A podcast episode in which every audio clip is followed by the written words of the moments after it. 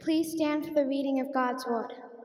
Our scripture focus is found in Matthew 28, verses 16 through 20. The 11 disciples traveled to Galilee in the mountain where Jesus had directed them. When they saw him, they worshipped, but some doubted. Jesus came near and said to them, "All authority has been given to me in heaven and on earth. Go therefore and make disciples of all nations, baptizing them in the name of the Father and the Son and the Holy Spirit, teaching them to observe everything I have commanded you. And remember, I am with you always, to the end of the age." This is the word of the Lord. Thanks be to God. If you are taking your seat, let me encourage you to grab your Bibles and turn them open for the first time, Lord willing, the first of many times that we are going to have to open the Bibles, open our Bibles together and to study the scriptures in this setting and in this capacity. So if you have your Bibles, turn them open to Matthew chapter 28, to the passage Delaney just read so well for us a moment ago. If you don't have a Bible, know that we have some Bibles on the table in the back. Feel free to jump back there, grab one. If you don't own one, take it with you. Let it be our gift to you. If you've been journeying with our church for a little while now, you know we've been walking through the book of 1 Samuel, studying that book in the Old Testament. But today and next week, we're just going to temporarily pause our journey through 1 Samuel so that we might just take a moment and kind of remind ourselves of who we are as a church. Those of you who've been with us for a while, this will hopefully be a refreshment for you and refreshing to you. If you're new to the church, I want to take this opportunity to introduce ourselves, whether you're new in this space by coming today for the first time, or maybe you're tuning in online and you're looking to join us in the coming weeks. I just want to take some time this morning and next week to remind ourselves of who we are as a church. Now, to do that, we're going to look at Jesus' final words in the Gospel of Matthew. These words that were read for us are important to us because they help clarify what it means for you and I to follow Christ in the context of community, in the type of community that would later give birth to the church and give rise to churches like ours that are scattered all throughout the city and all throughout the world, where people are rallying around Jesus, worshiping, serving, following Christ together. This is what this passage is designed to do. It helps clarify who we are as a church. Now, what we're going to see this morning isn't exhaustive. We're not saying everything there is to say about who we are as a church, but it is essential.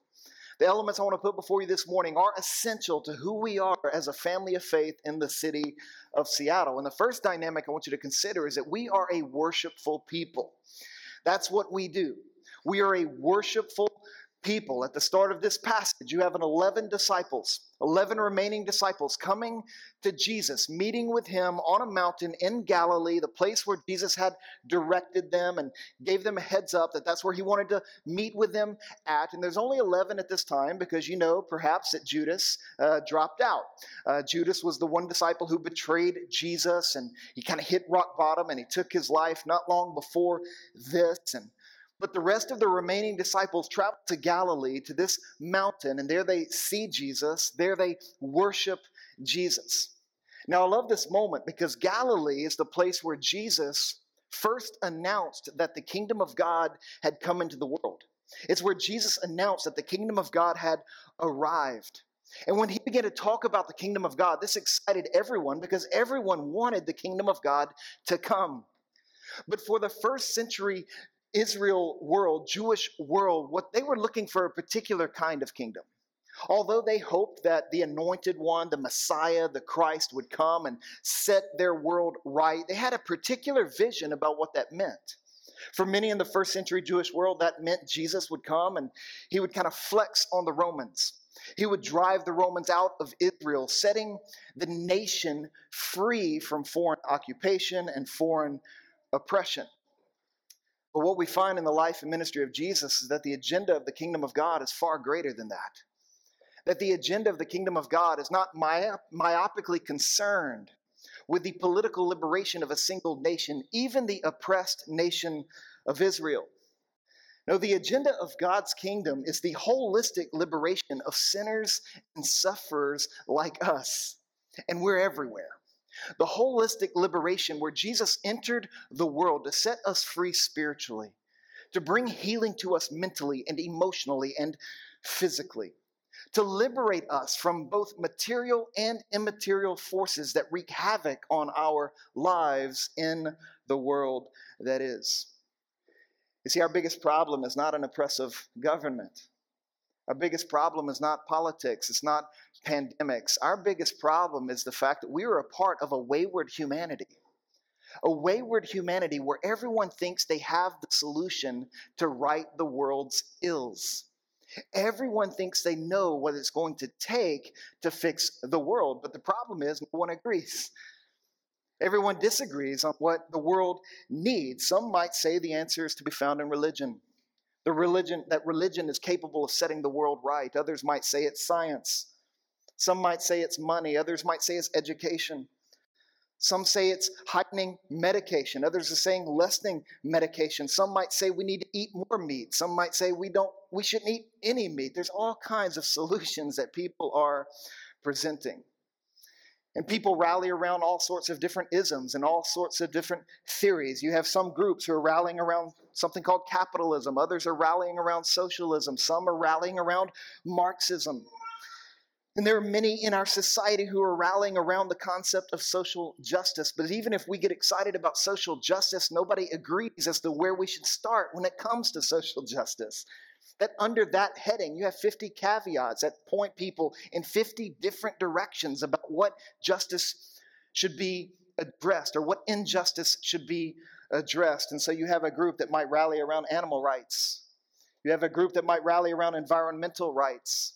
You have groups rallying around reproductive rights or children's rights or LGBTQ rights, all sorts of rights that people are rallying around and advocating for. You have some who claim that Black lives matter. You have others saying Blue lives matter. Then there's this group that says all lives matter. And so you have all this happening in our society, and then you move into the pandemic and matters related to the pandemic and how the pandemic should be handled and how the pandemic should be overcome. And just a whole other list of rally cries is created. So you got some groups pushing vaccinations, other groups anti-vaccinations. You have some saying we should wear masks, others saying we shouldn't wear masks. People can't agree on what we should do with our kids, send them to school in person, send them to school online. Nobody agrees about anything. We don't even agree on what it means to be free anymore. So you have some who say, well, I have the freedom of speech. I can say what I want. Then you have others who say, well, I have the freedom not to be harmed by your speech. We can't even agree on that. It's a mess. It's a mess, and churches right now are crackling, some of which are even collapsing under the weight of all of these conflicting and confusing solutions. And so the question we ask ourselves, the Hallows Church here in Seattle, is what about us?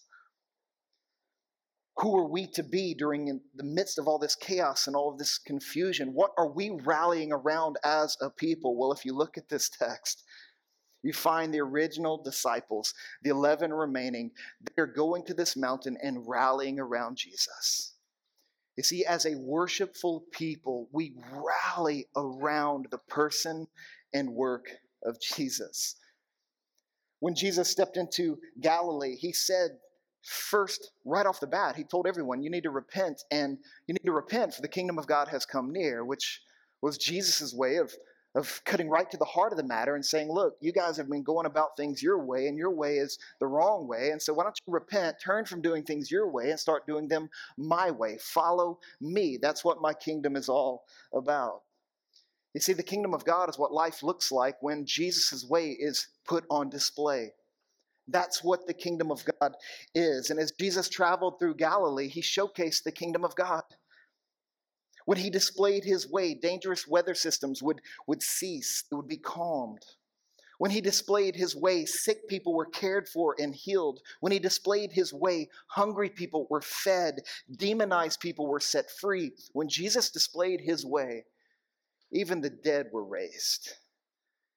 Jesus served the world by providing appetizers, so to speak. He gave people foretastes of what life in his kingdom will be like.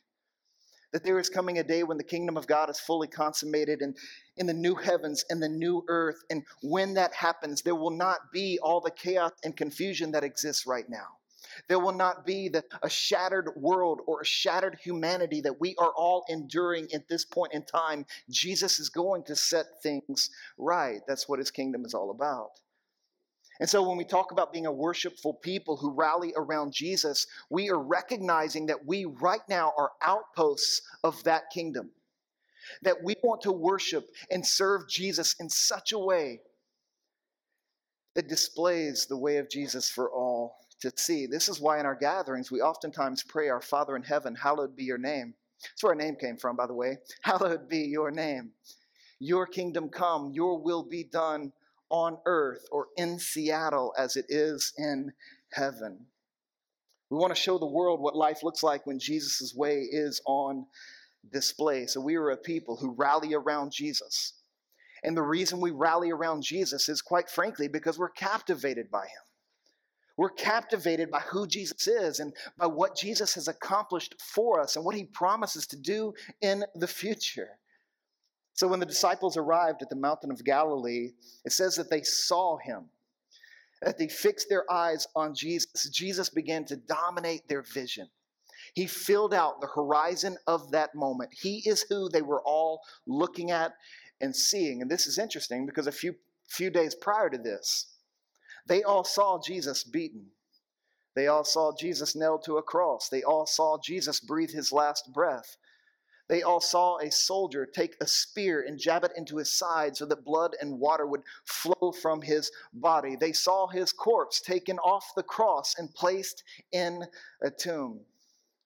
All of these disciples saw their time with Jesus come to a brutal, brutal end.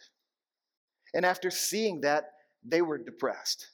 They were downcast. They were discouraged. All of their hopes were dashed for the one that they had put their faith in, the one that they were following. He had been crucified. But now in this passage, they're back. And Jesus is standing among them, and they are seeing not the crucified Christ here. They're seeing the resurrected Christ. They're seeing Jesus standing in their midst, whole and healthy. He's there with them. So not only did they see Christ crucified, they saw him risen. And what they see here in this passage would captivate them all the days of their lives. This would be the experience that they wouldn't get over as they continued to live in the world that is, en route to the world that is to come. You see, American churches talk a lot about vision. Leaders spend a lot of time imagining the future they want to see, how many people they want to reach, how many churches they want to plant, how many small groups they want to start, how many partnerships they want to develop, how many mouths they want to feed, how many homes they want to provide, how many missionaries they want to send, how much money they want to raise, how much money they want to give. Leaders in American churches think a lot about vision. Now, there is a time and a place for such conversations to occur. But if we're not careful, we may find ourselves in a situation where the tail starts wagging the dog. And if we're not careful, what we dream of doing for Jesus will become more important to us and will fill out the horizon of our lives more than what Jesus has already done. And the moment that happens is the moment you and I start subscribing to a type of Christless Christianity. A Christianity that might do a lot of good in a city. A Christianity that might do a lot of good for people throughout the world. But if it's a Christianity that is Christless, if it's a Christianity that is devoid of a vision of Christ crucified and risen, then the tail's wagging the dog. And our vision of what we want to do for Jesus is eclipsing our vision of what Christ has already done for us. You see, the crucified and resurrected Christ changes everything. When we are looking to him in faith, he changes how we see our past. Because the crucified and risen Christ assures us that our sins are forgiven. So your deepest, darkest secrets, the very things you want to keep hidden and protected from any other eyes or from any other knowledge, those things have been forgiven. The crucified and risen Christ changes our present so that now we are living our lives with purpose. We can give ourselves to something that will last and outlive buildings like this and outlive cities like this, something that will last because it's directed towards the kingdom of God. A vision of the crucified and risen Christ changes our future. It gives us a hope that can't be shaken by any experience or frustration that marks life in a fallen world. See, we're a worshipful people who rally around Jesus, and we seek to be captivated by him. Now, what that means practically for us as we gather in spaces like this is that each time we do so, that's what we want to happen. We want our imaginations captured with the crucified and risen Christ, because our imaginations are most closely linked to our affections. What we are seeing, what we are dreaming, that's what we're going to fall in love with. So when we gather together, we want to hold up Christ crucified and risen. We want to fix the eyes of our faith upon him. Let him be our vision. And so we fill our songs and our sermons with the substance of Jesus. We partake of the Lord's Supper every week to remind ourselves of what Christ has done and to anticipate the moment we're going to share a meal with him when all is said and done. And so we see Jesus by fixing the eyes of our faith upon him. And when that happens, we worship, we adore him, we bow before him and celebrating Christ. Now, worship is formational. Worship is formational, meaning you and I are going to become like what it is we're worshiping. This is kind of what it means to be human. Humans become like that which they worship. That which captures their affections changes them. And so there's a warning to us coming out of Psalm 115, kind of the side that we don't want to happen in our lives. And this is what the psalmist writes. Verse 4, their idols are silver and gold made by human hands. They have mouths but cannot speak, eyes but cannot see. They have ears but cannot hear, noses but cannot smell. They have hands but cannot feel, feet but cannot walk. They cannot make a sound with their throats. Those who make them are just like them, as are all who trust in them. So he's saying we become like what we worship. But the positive corollary to that is found in the New Testament. Positive corollary, 2 Corinthians chapter 3, verse 18. We all with unveiled faces are looking as in a mirror at the glory of the Lord, that is Jesus, and are being transformed into the same image from glory to glory. We come to resemble what it is we revere. Who or what is capturing our imaginations is what's going to grab hold of our affections. So we want our vision to be Jesus, Christ crucified, Christ risen. And when we give ourselves to this, rallying around Jesus for that purpose, being captivated by him, suddenly we're going to find ourselves becoming like Jesus, which is the whole point of our salvation. That we would be transformed into the image of Christ, that we would be people who love like Jesus and serve like Jesus, who have the capacity for compassion like Jesus, who have wisdom like Jesus, who have purity like Jesus. We want to be like Jesus. Now, there's an interesting element in this passage, and that's when the disciples saw Jesus. It says that they worshiped him, but notice the very next phrase. It says in the very next phrase, but there were some among them who doubted. Now, we don't know if they were doubting what they were seeing. We don't know if they were doubting their ability to carry this reality forward and kind of lean into it full throttle. We don't know what it is they were doubting exactly, but it is clear that this one moment of seeing the crucified and risen Christ, that one moment wasn't enough to immediately and fully transform everyone there. That one extraordinary moment wasn't enough to eradicate all their fears, to eradicate all of their doubts. What we see here is that every disciple, this side of heaven, is a work in process. And one of the things I want you to hear as we move into the future together is that if you are doubting, if you are struggling, if you are fearful, if you are anxious, if you're working through the claims of the gospel and the teaching of the Bible, whatever it is, you have questions, whatever it is, don't feel like those doubts, fears, struggles, anxieties, questions should preclude you from gathering with us. Those very things should drive you to gather with us. because we are all works in process, and we want to recognize that. We want to lean into that. And what's needed in all of our lives isn't a single moment. Even an extraordinary moment like the one the disciples are having here, what's needed in our lives are a series of many moments. A lifetime of worship. A lifetime where we are drawing near to Jesus and slowly but surely are being transformed into the image of Christ, which is the goal of our salvation. You know, in physics, I'm told of a little element known as a neutrino.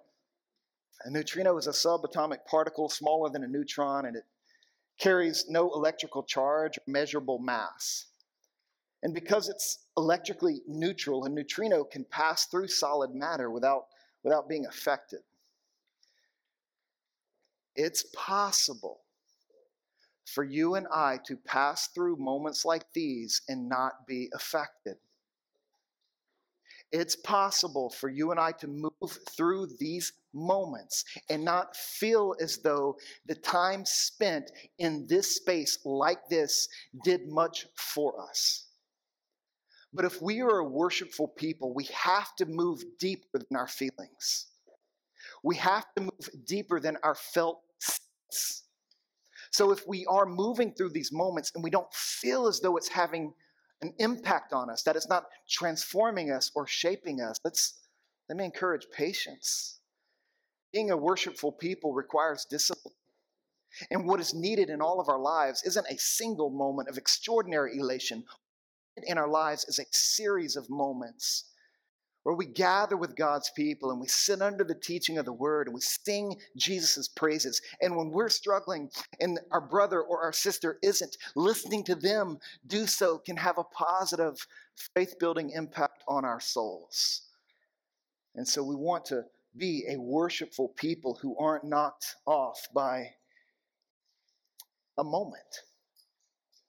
We want to recognize the cumulative effect gathering has on our spiritual formation. So when we gather like this, our goal is to tell the story of Jesus. We want to rehearse the story of Jesus week in and week out, because it's the stories that we surround ourselves that's going to most effectively and substantially shape our lives. There's a guy by the name of Daniel Taylor who studied Dietrich Bonhoeffer's life. Bonhoeffer was a follower of Christ during World War II. He protested the Nazis. He lost his life as a result of his faithfulness to Christ in the midst of so much chaos and confusion. But one of the things about Bonhoeffer is that he loved stories.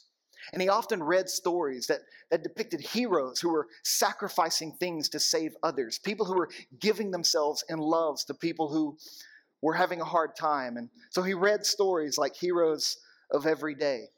And even when he was getting ready to lose his life at the hand of the Nazis, he was reading a book called Plutarch's Lives. And both of those books showcase stories of courage and sacrifice. And this is what Taylor commented when he was thinking about Bonhoeffer's example. He said, he asks the question, can we doubt that Bonhoeffer's reading shaped his acting, including his decision to risk his life to save others? Ethics are more formed by the stories with which we surround ourselves than just by the rules that are drilled into us. Tell us what stories you value, and we have a good start on knowing who you are and how you will act in the world. What story do you value? What story do we value as the church? Do we value the story of redemption? Do we value the story of Jesus? I don't know if you notice, but our gatherings on Sundays are designed to take us through the story of Jesus every week. This is why at the beginning of our gatherings, we have what's called an invitation or a call to worship, where we are invited to sing God's praises. And that invitation is the call of creation. It's why you and I exist. That when God created you and he put you on this planet, he did so because he wanted you to know him. He wanted you to fellowship with him. He wanted you to be with him. And so we start our gatherings inviting people into this moment as a way of extending that call of creation, saying we are rallying around the creator of the universe.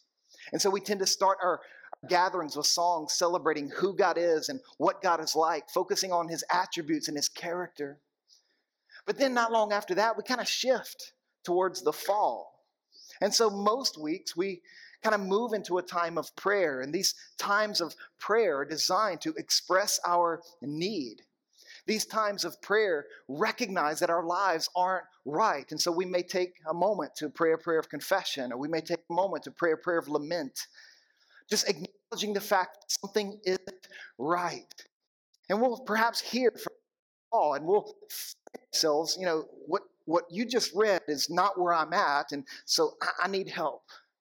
And so that moment in our gathering is designed to wake us up to our need for grace.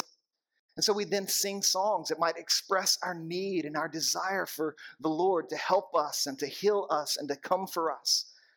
But then we'll move from the fall into a time of redemption. And this is when someone like Delaney comes and reads God's word over us.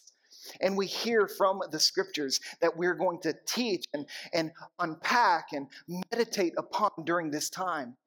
And Lord willing, we are handling the Bible in such a way that doesn't leave you thinking about anyone but Jesus when it's all said and done. So that we are handling every passage in a way that showcases Christ crucified and risen. That's where redemption is found. And then we'll move, as we will here in a moment, to a time of partaking in the Lord's Supper and rehearsing the story of Jesus that way as we think about his body given and his blood shed. And then that will compel us into a time of recreation where we thrust upward and we start worshiping and celebrating Jesus in response to what we've just heard from him and the things that he's been working within us up to that point. And so we end our gathering singing songs of praise and celebration. At times, we may even invite participants to come and to share encouraging words that might build our faith and compel us forward as we step out of the space. And so we end our gatherings with what's called a benediction, where we ask for God's grace to be upon us, so that we may leave this place in peace and be a blessing to the city of Seattle and beyond. And that dynamic, that rhythm is designed to help you and I remember that as a worshipful people who are rallying around Jesus, who are captivated by Jesus, who are becoming like Jesus, a worshipful people are being compelled to live for Jesus. We are being compelled out into the world as a, second qualifier, missional people. We are a worshipful people, and we are a missional people. If you notice in the passage, Jesus' words, they flow naturally from the disciples' worship to the disciples' mission. That their worship would compel them out into the world to do specific things. And this is what he says to them. Jesus said, "All authority has been given to me in heaven and on earth. Go therefore and make disciples of all nations, baptizing them in the name of the Father and of the Son and of the Holy Spirit, teaching them to observe everything that I have commanded you." You see, since Jesus has authority in heaven and on earth, and since we are his disciples, his followers, his learners, his students, we are committed to discovering the difference Jesus makes in all of life. And resting at the heart of that ambition, at the heart of that pursuit, lies the grace of God. God's free and unmerited favor. This is a hard concept for the human heart to rest in. We have a hard time with grace because the default mode of our hearts is to try to justify ourselves before God, before each other. We live life in order to prove ourselves. Trying to prove ourselves as parents, prove ourselves as kids, prove ourselves as husbands, as wives, as friends, as students, as pastors, as artists, as engineers. We wrap our self-worth up in the fabric of how well we're performing at life, constantly trying to justify our existence and to prove ourselves to anyone and everyone that we come in contact with. But what I want you to see in this passage is that the first thing Jesus emphasizes after commanding the disciples to go and make disciples of all people everywhere, to live missionally, the first thing he emphasizes is baptism. Now, the reason that is significant is because baptism is the language of grace, or the language of baptism is the language of grace. In college, I learned that verbs have voices. I probably should have learned it before then, but I was a slow learner apparently, but usually a verb's voice is either active or passive. So you might think about it this way. If a verb is active, the subject is acting upon the verb. So I might say, I hit the bully. That's an active verb, active voice. But the passive voice, the subject, is being acted upon by the verb. So instead of saying, I hit the bully, we might say, I was hit by the bully. That's passive voice. Now, the passive voice is the voice of grace. The passive voice is the voice of baptism. Listen to how Paul talks about baptism in Romans 6, where he connects salvation and baptism together. Listen to what he says. He says, do you not know that all of us who have been baptized, passive voice, who have been baptized into Christ Jesus, were baptized into his death? We were buried, therefore, with him by baptism into death, in order that just as Christ was raised from the dead by the glory of the Father, we too might walk in newness of life. You see, baptism illustrates, among other things, that salvation comes by grace. When we are baptized, we are breaking free from our terrible tendency to live as though we have to prove ourselves to anyone and everyone, God included. This is why when Eden was baptized a moment ago, she didn't just jump into the water. This is why her father came alongside her and lowered her in the water and raised her up. She was being acted upon in that moment. And this picture is a picture of salvation. It's a picture of grace, reminding us that our relationship with God isn't determined by what we do and how well we do it. It's not determined by the active voice of effort. It's determined by the passive voice of grace. It is Jesus doing something for us. This is what Jesus starts with when he talks about mission. He's saying, look, you're going to go out into the world. You're going to live missionally. But as you do, don't lose sight of grace. Because the life you're engaging in, this mission that you're a part of, isn't one that you are to grab and seize and do for me. It is one that you are to do in response to my grace being energized in your life as you are becoming and learning what it means to be people of grace. You see, Jesus brings all things not only under his authority, but brings all things under his grace. Our parenting, grace. Our marriages, grace. Our singleness, grace. Our ambitions, grace. Our friendships, education, time, talents, treasure, you name it. Jesus' grace intends to touch and transform every aspect of our lives. And so when we are baptized, this is what we are declaring. I'm not living life trying to prove myself anymore. I'm living life in the fact that God loves me. He accepts me. He forgives me. He wants me. That's how I'm going about this thing. And so much freedom comes in that, with that reality. But notice what else he says. Jesus follows baptism with this emphasis on teaching. He follows baptizing with teaching people to observe everything he has commanded us. Now, you know the difference between a sponge and a funnel, right? A sponge dropped in the baptistry, it's just going to soak water up. A funnel connected to a baptistry is going to take this water and transfer it into a different direction. It can move it around. That's the difference between a sponge and a funnel. Well, as a missional people, we are called to be funnels, not sponges. We're not soaking up the grace of God and soaking up the reality of Jesus. We want of God and the reality of Jesus to flow through us. We are funnels, not sponges. This means that as we discover the difference Jesus makes in all of life, we then display that difference for other people to see. We display it so others can see it and learn from it, and they too might find themselves acted upon by the grace of God. They too might find themselves identifying with Jesus and breaking free from the terrible tendency to try to prove themselves in the world that is. See, this is how I teach Asher how to play baseball, my son. I don't teach him how to play baseball by sitting him down at the table and explaining the mechanics of gripping, throwing, catching, or hitting a baseball. What I do is I take Asher outside and I show him what I learned while playing the game. And he sees what I do. He observes me in those moments, and then he tries to emulate it. He learns how to do the things that I'm doing because he's observing it. This is how we make disciples. Not simply by telling people what to do, but by showing them, by opening our lives up and inviting people in so that they might see, yes, we are works in process, but we are growing by grace. And so we live out our identity before people, in relationship with people.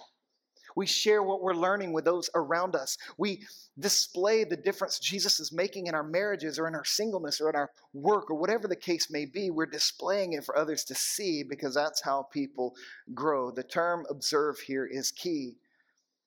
The term observe is significant because we don't make disciples from the neck up. Education doesn't equate discipleship. Obedience does. And so our efforts to make disciples must be holistic. We consider the head, the heart, the hands. We learn, we love, we live. This is how we make disciples in the context of community, in the context of a local church. This is why we have something called missional communities. Missional communities are small groups of disciples who gather together on a regular basis to study the scriptures and learn, to share life together with one another, and then to live their life together, serving the city of Seattle in distinct ways. These missional communities are a big part of who we are as a church. So we don't just gather on Sundays. We gather as a network of missional communities stretched all across this city, ranging from Edmonds to West Seattle and many places in between. And in the very near future, we're going to reboot and kind of recalibrate our missional communities to inject some life in them as we continue to come out of this pandemic, knowing that the pandemic has rocked everything. That the pandemic has rocked and interfered with all sorts of things, our missional communities included. We are a missional people. Now, last but not least, we're a worshipful people, we're a missional people, and then last but certainly not least, we are a spiritual people. This is where Jesus ends. He says, "Behold, I am with you always, and I will be with you to the end of the age." Now, the presence of Jesus with his disciples would come to them by the person of the Holy Spirit. And that would happen at Pentecost, a little bit later on in the timeline, a little bit later on in the Bible. And God would give his Spirit to his people so that he might apply God's grace to their lives and energize their mission and animate their worship. Because apart from the Spirit of God, they weren't going to be a worshipful, missional people. And so Jesus says, look, you're a spiritual people. And you are dependent upon my Holy Spirit to be who you're called to be. Now, I've shared this picture with you before, but I want to share it again because I think it is powerful. But there's a story about a man named Ian Pitt Watson. And when Ian Pitt Watson was 14 years old, he decided he wanted to learn how to dance. The problem was he was awkward and uncoordinated and couldn't do it very well. One day, he decided to change his situation. So he went to the store and he bought a book titled Teach Yourself to Dance. This book contained detailed instructions and elaborate diagrams. He learned and memorized these, and he practiced daily in front of a mirror with a pillow as a partner, and it didn't go very well. And so Watson would comment about his experience. You know, I really knew the book. Intellectually, I mastered the subject. I also spent many hours trying to put what I knew into practice. I did so alone in my bedroom, using a pillow for a partner and studying my progress in the wardrobe mirror. What I saw in the mirror was not reassuring. I was putting my feet in all the right places, for I knew the book, and I was doing what the book said, but something was clearly missing. I was thinking the right things and doing the right things, but I couldn't get the feel of it. And in consequence, everything I did seemed clumsy and graceless. But then one night he was invited to a party. And at this party, there was dancing. So he went a bit nervously into this room, but not long after entering, he caught a girl's eye. And this girl invited him to dance. Now, he was used to dancing alone in front of a mirror with a pillow for a partner, so this was a big step of faith for him. But he followed this young girl out onto the dance floor, and this is what he said happened. He said, "Then something strange happened. A little of her grace seemed to pass to me, and I began to get the feel of it. For the first time, all I had learned in the book began to make sense, and even the painful practice in front of the mirror started to pay off. What had been contrived now became natural. What had been difficult now became easy. What had been a burden now became a joy, because at last I had got together what I was thinking and what I was feeling and what I was doing, head, heart, hands, pulling it all together. In that moment, I experienced a kind of grace, and it was beautiful." And I can't help but wonder if we're going to continue moving in the future fruitfully together. I can't help but wonder. Not do we have the Holy Spirit, because I believe we do. We can't believe the gospel apart from the Holy Spirit. But I wonder if the Holy Spirit has us. I wonder if he has us. I wonder if he is energizing and animating us as a church in the city of Seattle. I wonder if you're living the kind of life that necessitates the Holy Spirit's presence in your life. Do you need the Holy Spirit to live the life that you're living right now? Is being a worshipful, missional people, is that something you desire? If so, you need the Holy Spirit. If this is what we want as a church, and if this is where we're going into the future, then we need the Holy Spirit. So it's not so much do we have him, but does he have us? Are we living the kind of life that necessitates his presence, that necessitates his power? Are we seeking to be the kind of church that needs him? And if so, let's ask for him. Let's fix the eyes of our faith upon the crucified and risen Christ, which is what the Holy Spirit wants us to do. And as we are doing that, he's at work within us to energize us and to animate us, to apply grace, so that our approach to the Christian life, our approach to being a church, isn't clumsy and graceless, but it is coordinated and graceful because we are working in concert with the Spirit of God in our midst.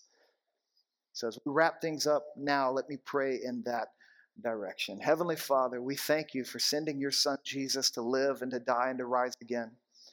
We thank you for your kingdom come, and for the fact that your will is being done right now in this city as it is in heaven. We pray for more of that. And as God, we pray for that, and as we look for that, I pray that your Spirit would empower it in our lives and in our church. God, we want to be a worshipful, missional, spiritual people, and we need your grace for that to happen. The grace of your presence, the grace of your power, the grace of your Spirit. And if there are any areas in our lives that are grieving your Spirit right now, I pray that you would bring them to light, that they may be confessed, that they may be dealt with. Lord, we don't want to just have your Spirit. We want your Spirit to have us. And so, Lord, would you make us into that type of church, make us into that type of people. God, we ask and we pray this now in Jesus' name. Amen.